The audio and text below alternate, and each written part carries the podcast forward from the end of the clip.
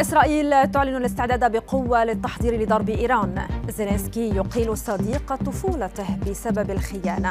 عائلة قاتل نير أشرف تستعد للطعن في حكم الإعدام. أبرز أخبار الساعات الأربع والعشرين الماضية في دقيقتين على العربية بودكاست. باعتباره واجبا اخلاقيا وامرا مهما للأمن القومي. على حد قوله أعلن رئيس أركان الجيش الإسرائيلي أفيف كوخافي أن تل أبيب تستعد بقوة للتحضير لهجوم في إيران مشددا على ضرورة الاستعداد لأي تطور وأي سيناريو. كوخافي أوضح في تصريحات له أن الخيار العسكري ضد البرنامج النووي الإيراني في صلب الأمن القومي وفي صميم استعدادات الجيش الإسرائيلي. فيما أكد رئيس الوزراء الإسرائيلي يائير لبيد أنه أوضح للرئيس الأمريكي معارضته للاتفاق النووي مشيرا إلى أن إسرائيل تحتفظ بحرية التصرف الكامل دبلوماسيا وعملياتيا ضد البرنامج الإيراني النووي.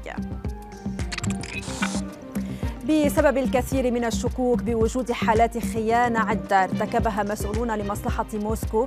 أعلن الرئيس الأوكراني فولودومير زيلينسكي إقالة المدعي العام ورئيس أجهزة الأمن في البلاد الذي يعتبر صديق طفولته. زيلينسكي كشف أن السلطات الأوكرانية تحقق حاليا في أكثر من 650 حالة خيانة مشتبه بها. ارتكبها مسؤولون محليون من بينها 60 حالة في مناطق سيطرت عليها القوات الروسية وأخرى موالية لموسكو. رغم صدور حكم بإعدام قاتلها ما زالت قضية نير أشرف تتصدر حديث السوشيال ميديا. والجديد هذه المرة هو استقبال المحامي المصري المخضرم فريد الديب أفراد أسرة قاتل نير محمد عادل لوضع اللمسات النهائية لإجراءات الطعن على الحكم أديب الذي كان محامي الرئيس الأسبق حسني مبارك ناقش مع الأسرة الدوافع الرئيسية والضغوطات النفسية والعصبية التي أوقعت عادل في معترك ارتكاب الجريمة انتقاما من الفتاة الضحية.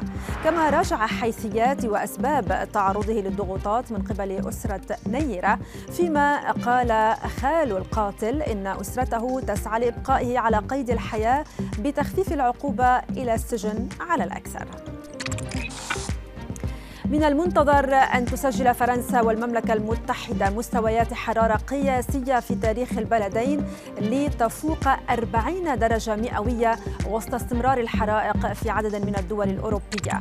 هيئة الأرصاد الجوية البريطانية أصدرت أول إنذار أحمر بخصوص الحرارة القصوى ما يعني أن ثمة خطرا على الحياة مشيرة إلى أن الحرارة قد تتجاوز ال 41 درجة مئوية في جنوب البلاد للمرة الأولى خلال نهاية الأسبوع الجاري فيما تتوقع هيئة الأرصاد الفرنسية أن الحرارة قد تصل إلى 44 درجة في بعض مناطق الجنوب الغربي من البلاد.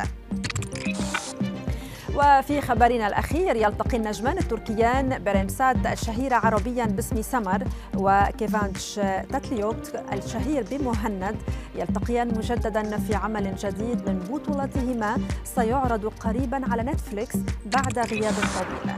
وسائل إعلام تركية أوضحت أن النجمين سيشتركان في بطولة فيلم تدور أحداثه حول قصة حب تجمع بين سمر ومهند مشيرة إلى أن تصوير الفيلم سيبدأ قريبا فيما ستكون معظم مشاهده في مدينة إسطنبول كما سيتم تصوير بعض المشاهد في نيويورك أيضاً.